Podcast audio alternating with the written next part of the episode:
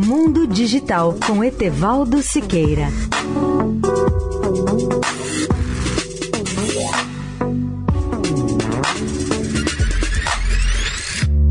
Olá, amigos da Eldorado. Voltamos a falar hoje sobre a perspectiva de produção de energia com os novos reatores atômicos.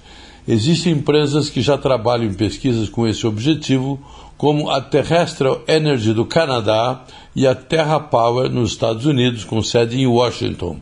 Ambas desenvolvem hoje projetos de fissão nuclear de quarta geração em parceria com concessionárias de energia, visando a oferta de redes comerciais até o final da década de 2020, o que parece uma perspectiva muito otimista.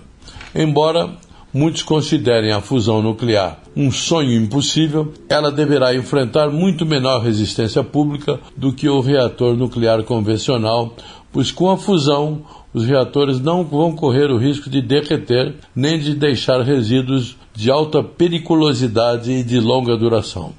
Vale lembrar que Bill Gates é um investidor na Terra Power e na Commonwealth Fusion Systems, duas empresas que trabalham com esse objetivo de produzir energia a partir de reatores atômicos.